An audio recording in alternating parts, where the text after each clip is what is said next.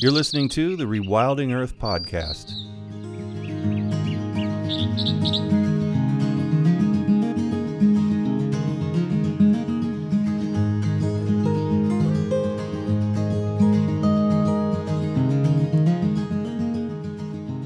Rewilding Earth podcast is supported by businesses such as Patagonia, Catula, and Biohabitats, as well as the Weeden Foundation and listeners like you. If you love the work that the Rewilding Institute is doing, please consider donating at rewilding.org. And be sure to sign up for our weekly newsletter while you're there.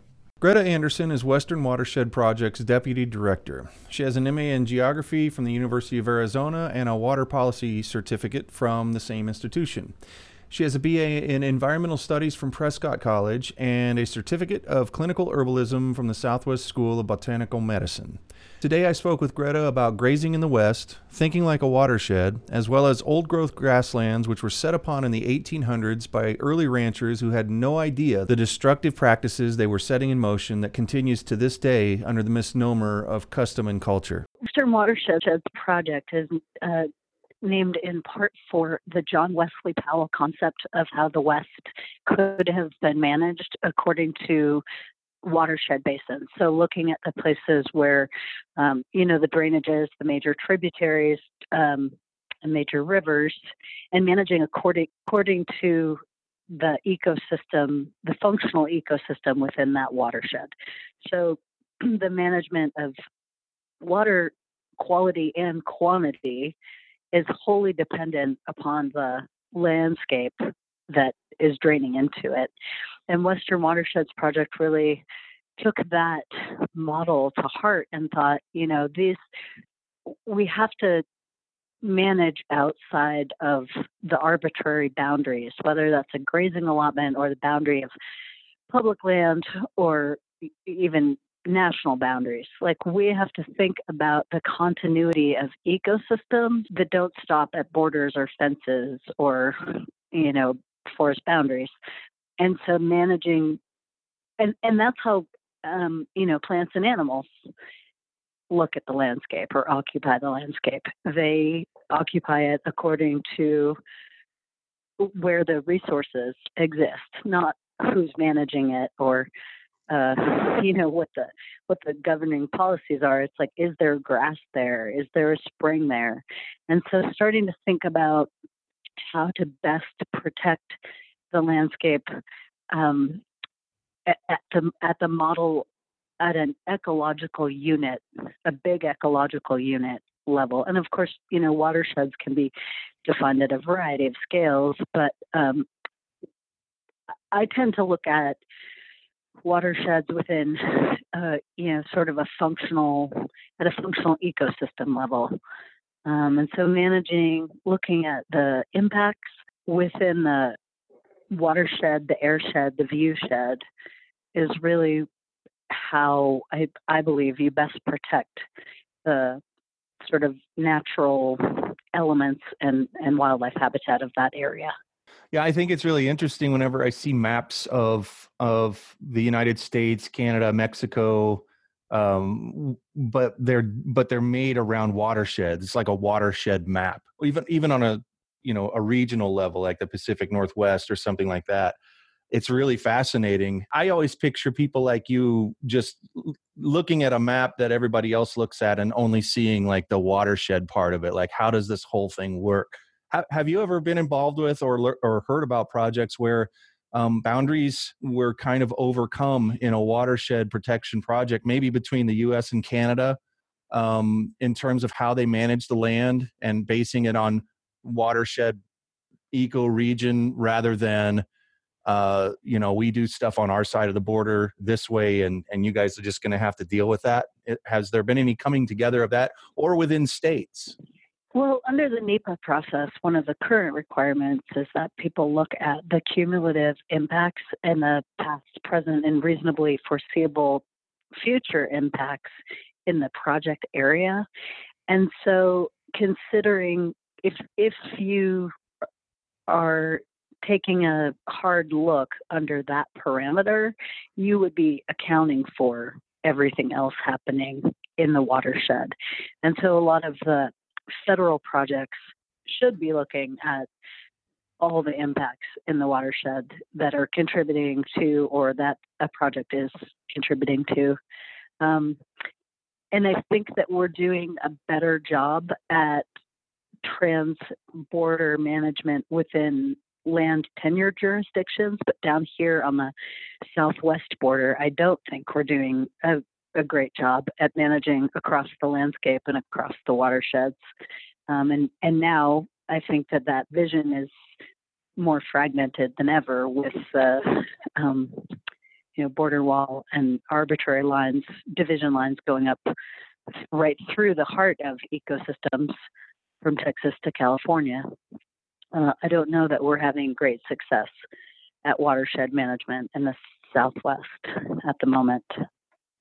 I wouldn't. I would never characterize um, watershed management in the Southwest as going well. I don't think I've ever heard of anybody saying that. Like in my lifetime, yes. never been the case. At least that was Powell's point: is that if we organize communities and statehoods around watersheds that everybody would be affected by the decisions in that, that watershed and so there there wouldn't be sort of a, like you know the fights over who gets what um, and trucking water out of state to California and Arizona's mad that Colorado took too much.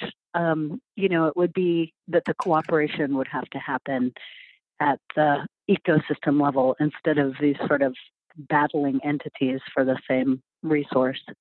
That was that was Powell's concept. You know, is he thought that that would be a better model for dividing up and managing the West. But it goes right up against the model that we have um, that is dominating the landscape, and like NEPA regulations, things like that. Uh, Endangered Species Act, it's all good on paper until the government declares something such a an emergency situation in air quotes that you just rip up that paper and it means nothing and so i can't imagine what it's right. like for you guys on the ground um, in the southwest looking at that watching that happen so closely uh, i see um, people putting images up on twitter about the border wall and, and what's going on there and um, we were already dealing with grazing. We were i mean and we, and we have been for so long we were already dealing with pretty heavy stuff and i don't think you probably had this on your list of things to have to worry about uh, until it started. Well in the desert southwest you know we've been keenly aware of the border lands um, issues for forever because of because of the ecosystem continuity and um, yeah i mean i think that the threats and the actual infrastructure, um, the extent to which the infrastructure is now impermeable, is more problematic than ever. But this is not really new on the landscape. There were, there has been um, a fragmenting happening, and it's it's because of the economic disparity, right? There's a there's a side that has a lot and the side that doesn't have as much, and all human and animal, human are uh, human within the animal communities are going to move to where the resources are. It's just it's kind of frivolous to try to stop that very basic biological drive to you know feed your family raise offspring um, successfully thrive in the world and and so this sort of cut it cut it off with the wall mentality is just never going to work. The the uh, the those kind of artificial barriers will always be overcome eventually.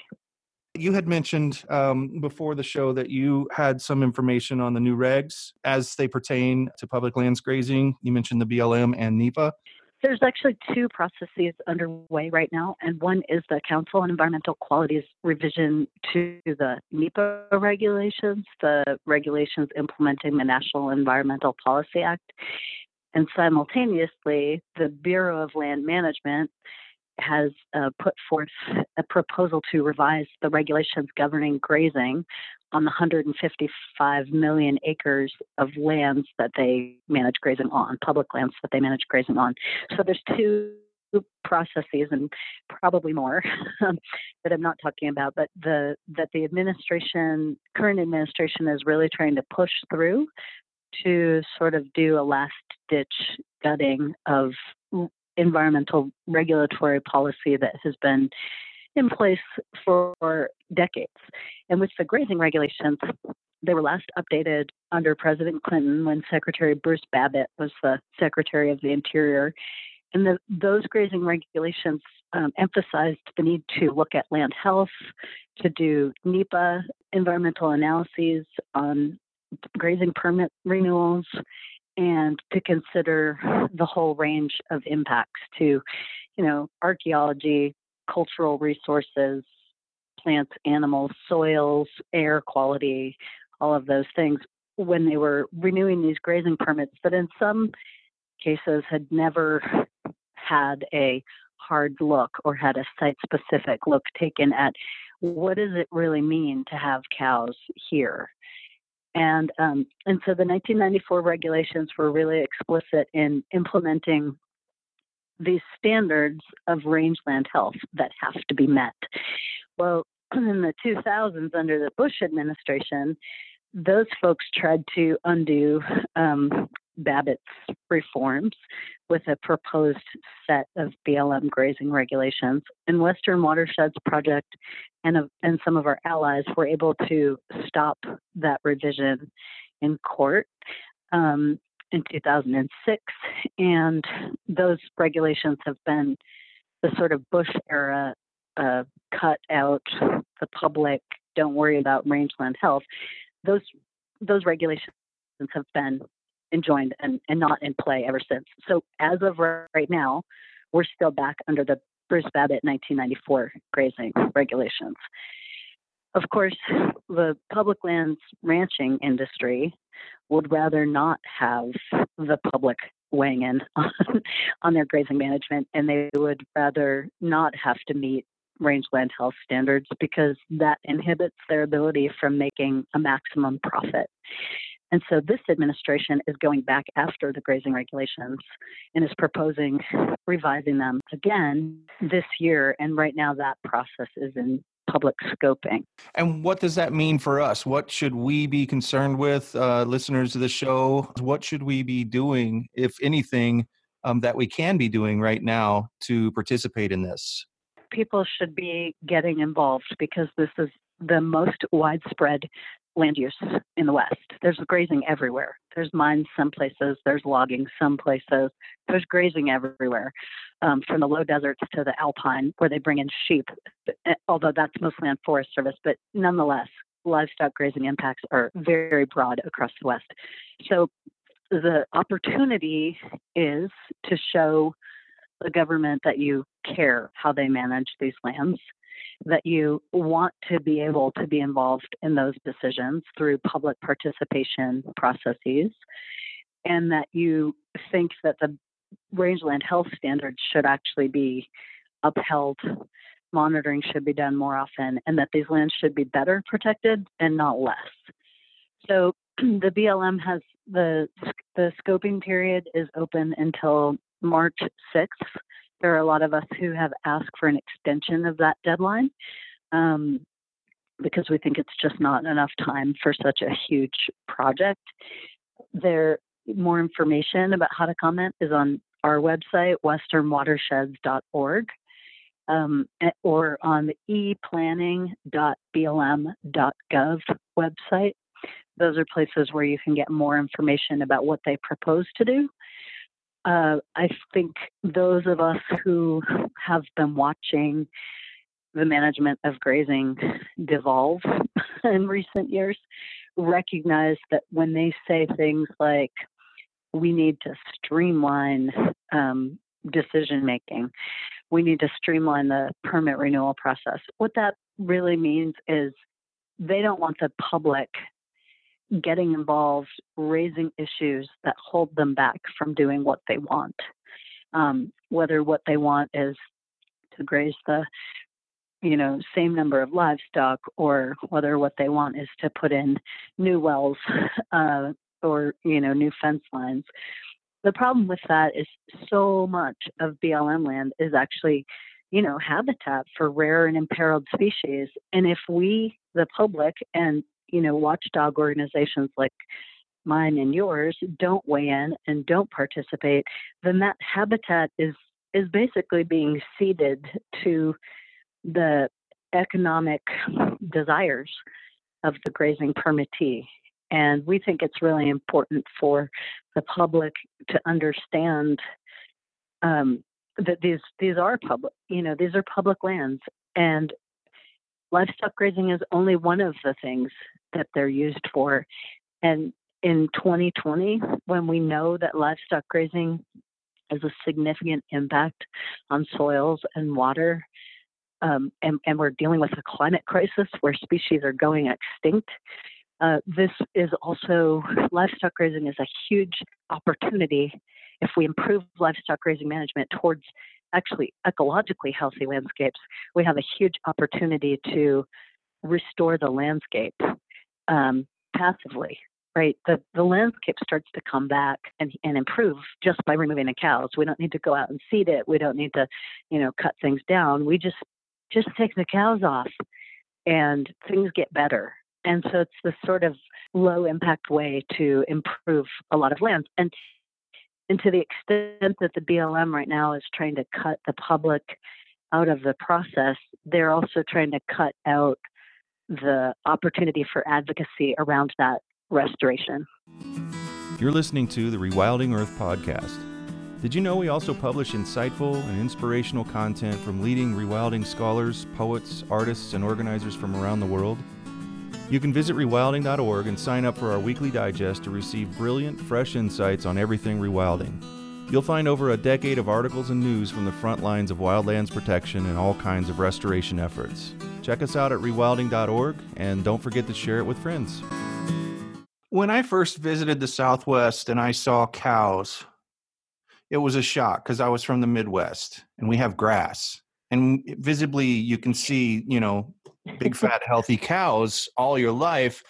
And then you go see these cows with cholla sticking out of their lips and you can see their ribs and everything else. And I was just struck by people's tenacity to, to me, apparently, hold up this Marlboro man, rancher John Wayne kind of mythology, because clearly nobody was making any money. Because I looked at the landscape and I looked at the cows and their, you know, their need to eat, and I just couldn't reconcile how anybody could ever make money. And it's not something we actually talk about on this show until today. I've never really asked anybody. You mentioned money before. These guys really make money like grazing on these really marginal marginal for they're they're excellent for wildlife they're very very marginal after they've been degraded for just one season of grazing i never pictured these guys when when i was younger making any money i thought they were just hobbyists well, I think they make money to the extent that their um, expenses are largely offset through subsidies. We have a really low public lands grazing fee. It's a dollar thirty-five a month to raise your cow and calf on pub on her calf on public lands, and then you know there's subsidies for drought payments and disaster payments. And if your animal, if your livestock get eaten by predators, they pay you for that too. And you know there's a lot of offsets to the public land livestock grazing industry that other small businesses don't get for their for their losses or you know for their gains like infrastructure. Um, the other thing i think that's important to recognize is what public lands livestock grazers get is political influence. A lot of how the west was developed um, by westerner um, easterners was to claim the landscape using livestock as a way of holding territories and then that the displacement of indigenous people from those landscapes was backed up by the US military. So it's been a long time it, the the history of the West of white people in the West has largely depended upon the influence of the livestock industry on, claim, on laying its claim to the landscape. And those same livestock ranchers, you know, their fifth generation on the same ranch, when they go speak to their congressperson or senator, they have an undue influence. It's a power trip that has been going on, you know, for 150 years in the West. And so, whether or not they're making money, they are having an influence over the political landscape that's far outsizes their, you know, contribution to our communities or you know, even beef production, things like that. So there's a, it is really a marginal business model. Most ranchers these days are not relying on the money from the ranch. It's probably a hobby. Um, somebody in the family has a has a real job, or or it's just you know a lark that they have an idea that they're going to be the Marlboro man on horseback and and make some money any way you look at it, it's kind of a scam. It's a scam for the taxpayers. It's a sort of social cultural scam because the sway that these people have um, over Western governments is overlooks the impacts that that tradition has had on Native and Indigenous communities and still has on Native and Indigenous communities. Um, it overlooks their contribution toward imperiling species, uh, wiping out predators, destroying waterways. They're not really the heroes that the American myth would have the would make them out to be. So not maybe not exactly like a hobby, but like chess pieces on a board of politics and control and and and really an outsized influence to the you know degree that these people represent in a you know general population situation. They're very very very small percentage but with such a voice. You got it. Yeah i mean it's they they are a minor part of the west but they have a big influence in rural places. And um, that's one of the things that i work to try to do is to really make it uh, make people understand that public lands are valuable to all of us, whether we go there or not, because of their contributions to watersheds, air quality, wildlife habitat, border um, connectivity among, you know, for migration. We need these places and we need them not to be trashed. the problem with BLM lands is very often they're so badly managed that nobody wants to recreate there anyway.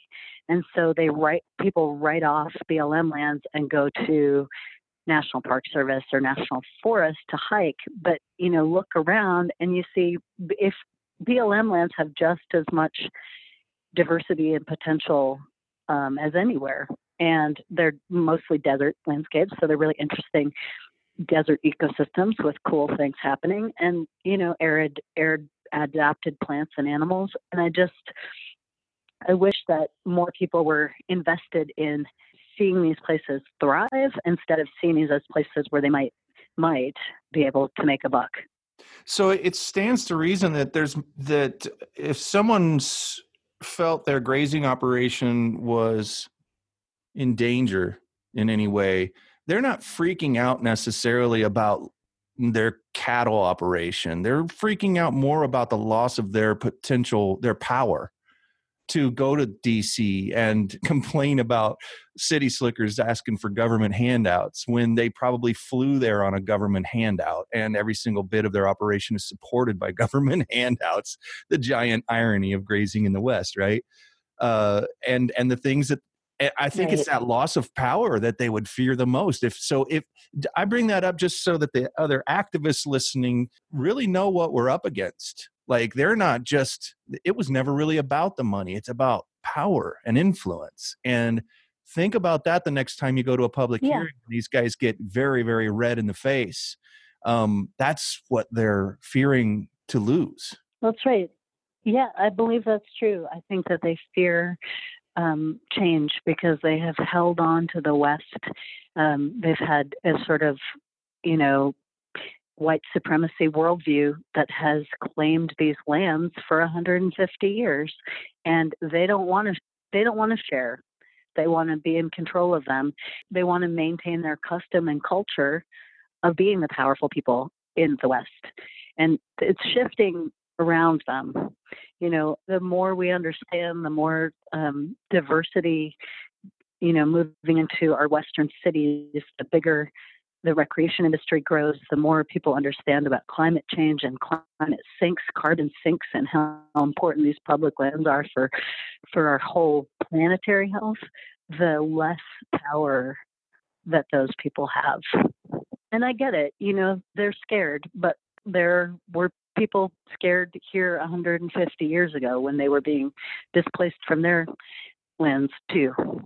And I think it's about time we reconcile um, what's best for the broader community instead of just what's good for public lands livestock ranchers. What you're talking about is is not their land it's blm land it's it's it's public land. What is it what's the cost of of grazing your cattle on uh, private land? What's the difference in price? The going rate varies by state but i think it's like $12 per aum and Arizona and $18 in Montana. And, you know, every year it's a little bit different what people yeah. can charge, but. Yeah, so that's that's it's, it for it's, them. It's I mean, a lot more than a dollar thirty-five. Yeah, if they have to pay those rates, it's over. It's the whole thing's over. It's a bad business. It's a weak model to begin with. When you when they have to pay fair market value and stop, you know, trashing public lands, then the whole thing implodes. It should. I mean, it's just really strange to have a water uh, based animal in a very dry place in the first place. It's weird to see a cow grazing in the desert and licking rocks. It's just a very, very strange thing to see. And the fact that all of this damage and all of the things that you've talked about occurs as a result of this fantasy uh, of grazing in the West in the, to begin with, it's just a really sad tale. When you look at the long history of the landscape, uh, this this very, very destructive, tiny tiny period of human history and certainly a minuscule period of earth history all the lands and how long it took them to get to this place how long it took them to evolve the species on them and the and everything else and how in short order we have uh, destroyed so much with silly little ideas like let's graze cattle in the west in very arid and sensitive environments. Right well that's you know maybe in 1880 it did make sense to try to use cows to harvest the abundance of plants in our arid landscape. The problem is nobody knew back then how long it would take for those plants to regenerate, or the fact that these bunch grasses were, you know, actually old growth forests of grass, and you know that they weren't just going to come back the next time it rained. Um, people didn't know back then how slow these ecosystems grow and, and a capacity of the ecosystem that's actually stored in the soil, the sort of biological richness that is the capacity of the ecosystem is from these really complex um, biological components in the soil that hold it all together and store water and support these really cool long-lived perennial species you know? And so people didn't know on their first pass through because they they hadn't been in the arid west landscape right? They've been in the midwest and they've been on the east coast and they've been in europe. And in fact a lot of the early livestock companies were european companies. They they uh you know thought hey this is a great way to make money is we'll buy a herd of land uh, livestock. The land is free if you know and we'll just fatten them up and sell them as beef. And maybe that and maybe that model works for a while, but the landscape doesn't have the capacity to sustain that forever. And when you see people today saying, "Well, you know, my I'm a fifth generation rancher, I'm a sixth generation rancher, and this is the way we've always done it," it's like, okay, but it was different back then it was different back then. It was an ecosystem that had not been depleted and degraded to the point where the productivity was so greatly diminished. It was a bad idea at the time, but nobody understood how bad it was. Now we know how bad it is, and we're still pretending like this can work. And the only way that it works is through all of these subsidies and offsets and cheap grazing rates. And by sanitizing the landscape, you know, killing off the predators to protect the rancher's bottom line, predators are a really important part of the ecosystem and they, they when they're allowed to balance the dominant herbivores, they keep those ecosystems in check. The problem is we've most of our western landscape, we have really destructive herbivores that the predators aren't allowed to eat because they belong to somebody. That you know, it's private livestock instead of public trust wildlife. And so, you know, there's these huge impacts that are just overlooked in trying to pretend that the status quo of the you know Western mythology is is ever going to work out here. It's crazy how dangerous something that that's like the historical equivalent of a throwaway applause line um, that Trump used for his presidential campaign about Mexico will pay for it and build the wall. It, it, it was never meant and never understood at the time even what it what it meant what he was it was just a throwaway line i heard that it was banned and they just said hey go try this and it got such applause that all of a sudden something that shouldn't have been is actually having a real world effect on us now. and so that mistake in the 1800s where people thought that that grass would just grow back and it wasn't old growth and uh, they didn't know anything about the biology or anything was made a permanent blight on the land because it got started because somebody just thought they could make some money or in in the uh, president's case they could win an election on it. Um, but it, it really actually starts to manifest on the land these crazy whims that people have. How do you stay positive in in times like this? What's your go-to for uh, keeping your energy up and everything as you deal with these things that you wish could go away really quickly but you know that we're in this for the long game well i try to believe that when people know better they do better and so to the extent that we can educate people and for for activists who um, do have a position of advocacy work with the agencies for them to really understand what they are perpetuating by overlooking livestock grazing impacts. Um, I think that that's that's an important tool. Western Watersheds Project is a pretty small organization, but we have an outsized voice because we're one of the few groups that's really willing to tackle the impacts of of this issue. So I feel positive about the work that we're doing to change that perception in the West. We have had some really good successes with um, permanently retiring grazing allotments where there's legislation that allows for grazing allotments to be permanently closed. We've had um, we've had some success in in closing those to livestock grazing. They're still open for all the other uses, um, but and they're recovering because they don't have this ongoing annual degradation cycle happening to them. So that that keeps me positive. I think that um, you know, just probably like everybody, it's not it's not easy these days. We're in a climate emergency. We're in an extinction crisis. Um, you know, you get out and you hike and you look for hawks and sitting on you know treetops and you look for things coming into bloom in the spring and you just it's like uh, nature continues to hope that it's going to be okay so i guess i do too um, i just i don't have a ton of faith. I think we have an opportunity. I think this crisis global crisis presents an opportunity for us to really mobilize and affect change. I think that's going to mean we're going to make people uh, you know comfortable people uncomfortable. Um, we'll be comforting the afflicted and afflicting the comfortable, I think is the expression. I think things are going to have to change radically. And I think that um, the current economic model that we have is not sustainable and people will be, people are suffering because of that. And people will be suffering as we try to overturn that. But, you know, I think that's what needs to be done what's your favorite memory? Or is it maybe there's something going on right now where an allotment was retired a grazing allotment or some sort of rewilding or recovery on purpose or accidentally that you've been witness to and how the resiliency of nature that you, that you've been able to to see in a situation like that if any? Yeah well there's a great example with the sand San Pedro Riparian National Conservation Area. That is uh, the first riparian national conservation area in the country. It's only one of two that's down here in southeastern Arizona along the San Pedro River.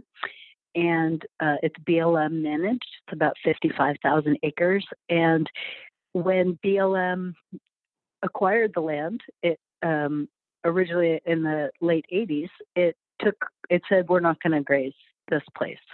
Um, we're going to make a decision about livestock grazing after the life of the current resource management plan. But we, this place is being protected for all of these, you know, cultural, archaeological, geological, paleontological resources. And unless you can prove that an action is conserving, enhancing, or protecting the resources for which it's protected, it's not that SPRNCA is protected, it's not going to be allowed. SPRNCA is the acronym San Pedro Riparian National Conservation Areas. So there hasn't there hasn't been grazing there since the 80s, except on these four allotments. Those allotments in trespass livestock still have a really negative impact on the ecosystem at, at large, but the SPRNCA itself is beautiful. It is really an astounding cottonwood willow gallery forest.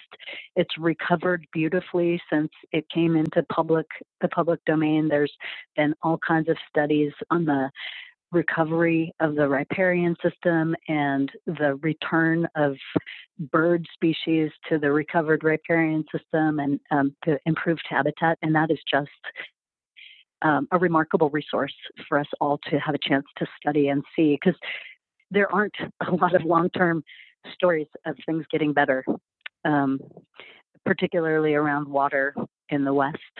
And so this is one where, you know, the BLM in the 80s made the right decision. We're actually kind of bummed because we wanted them not to allow the grazing that does occur there to continue. Um, but this past fall, they came out with a plan that allows that and lifts the moratorium on grazing in the rest of the NCA, where they're now going to allow like targeted livestock grazing, which is a totally unspecified, unproven method for dealing with invasive species. I guess it's really not clear why they why they want to allow cows back in, but so that's a place that we're, you know, we have an ongoing fight with them, but it's also a place where I have a lot of hope because I've seen it. You know, we've seen the positive change over time in the absence of livestock. And where you can show people that example, they get it, you know, and that gives me hope for other riparian systems to help keep of the next river and the next river. Because the San Pedro Conservation Area exists, that means that the lower San Pedro River between the conservation area and where it joins the Gila River has more potential for being restored as well because you'd be having habitat continuity. Vegetation travels, plants and animals could travel through that corridor. So it's like both the source and the sink for the watershed and it's it's really important to have those places that are essentially healthy as models as something to aspire to but also as something to you know hold on to for dear life because of how rare they are now well, Greta, you and the rest of the gang at Western Watersheds Project, um, and everybody can go check them out at westernwatersheds.org, are doing really great work. As I look on your left sidebar of your site, there's so many neat things that I want to dig into, and they have great, nice titles like recent legal victories. I love that, and I, I hope that list is even longer when I click on more. Greta, thank you so much for taking time to be on Rewilding Earth today. I really appreciate it. Thank you. Thanks for listening to the Rewilding Earth podcast. We do what we do because of you. This podcast is supported by listeners like you who long to live in a wilder world. Please consider donating at rewilding.org and subscribe to our weekly news and article digest while you're there. To go the extra mile, you can follow and share Rewilding Earth on Instagram, Facebook, and Twitter. Bonus points for sharing this podcast with your friends. To listen to past episodes, go to rewilding.org slash pod. That's rewilding.org slash P-O-D.